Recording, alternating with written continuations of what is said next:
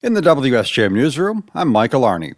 St. Joseph Mayor Laura Goose is not seeking another term. She released a statement yesterday saying it's been a tough decision and a very personal one. She decided not to seek a third term on the commission or a second term as mayor. Goose said she believes, quote, healthy turnover is really good for an institution, unquote, and that everyone should serve in local government if they can find the time. On that note, she says she is finding she is needed in many aspects of her life, including caring for her parents and her kids, as well as managing her own full time career. Goose says she will joyfully complete her full term and then step aside for someone else to take over. She was elected in 2017, reelected in 2021. Her term expires in November. Also, this week, City Commissioner Lynn Todman said she is not seeking another term either. Market Van Buren has secured $1.3 million for four projects in Van Buren and Cass counties through the Michigan Economic Development Corporation's Revitalization and Placemaking Program. Sarah Snowink tells us more. This was basically an opportunity for communities, developers, business owners to tap to some funds that would either one support the revitalization of old buildings, and then the second use of the funds was placemaking. So looking at permanent pieces of infrastructure in communities that add to quality of life. The four projects include an expanded play area, picnic pavilion, and walking trails at Covert Community Park. In Lawton, a vacant lot will be used to create a town square. In Paw Paw, the Lucky Wolf Cafe will be revitalizing the historic playhouse and building a patio. And in Cass County, Marcellus will get money to renovate its streetscape and build outdoor dining areas. 160 high school girls from schools in Berrien County have had a chance to hear from role models who work in the tech field. That's thanks to an event organized by Whirlpool. The Get IT Summit was held at Lake Michigan College. Guest speakers inspired the crowd with messages about confidence and career preparedness.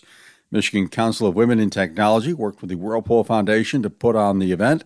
The council's Tammy Dorshevitz told us they work with companies throughout the state to spread the message that tech is for everyone. What we try and do with the Michigan Council of Women in Technology is we try and create these safe spaces, single gender, where girls can come together, they can try new things, they can fail at things, and they can build those skills that will eventually give them the confidence to continue in the tech space. Dorshevitz says at an early age, girls and boys both show an interest in technical pursuits, but social pressures later on often leave girls looking at other careers. Michigan Council of Women in Technology hopes to change that. Tuesday's event featured more than 30 Whirlpool volunteers and a whole day of activities for the students. For the past 18 years, Upton Middle School teacher Jason Catania has taken students on a field trip to our nation's capital. For the story, here's WSJM's Ryan Younger. This June, about 100 Upton Middle School students will travel with social studies teacher Jason Catania to Washington, D.C. and the surrounding area to learn more about U.S. history and government. On Monday, Catania gave a presentation to the St. Joe School Board about his 18 years of trips, how the program has evolved since he took over, and what it means to him to be a part of it. Every time we're on the flight back, I have this overwhelming sense of pride and accomplishment.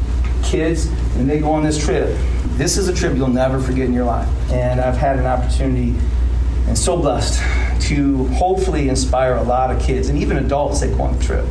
Um, it's just a great thing. Over the years, the trip has expanded to include places like Gettysburg and Arlington and has gone from a group of six in his first year to a total of more than 1,000, including this year. I'm Ryan Younger, WSJM News. And set for May 14th is the Southwest Michigan Record Show at Lake Michigan College's Mendel Center. Organizer Jeremy Bonfiglio tells us he runs the South Bend Record Show and saw an opportunity to try something similar in Southwest Michigan.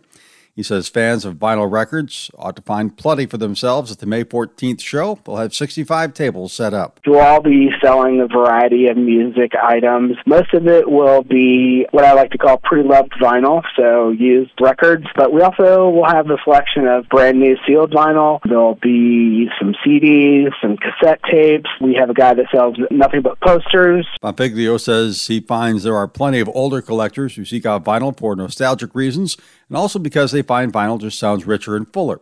However, there are also younger people who have learned to relish the feeling of having a tangible physical record in their hands.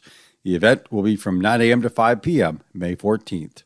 In the WSJM Newsroom, I'm Michael Arning.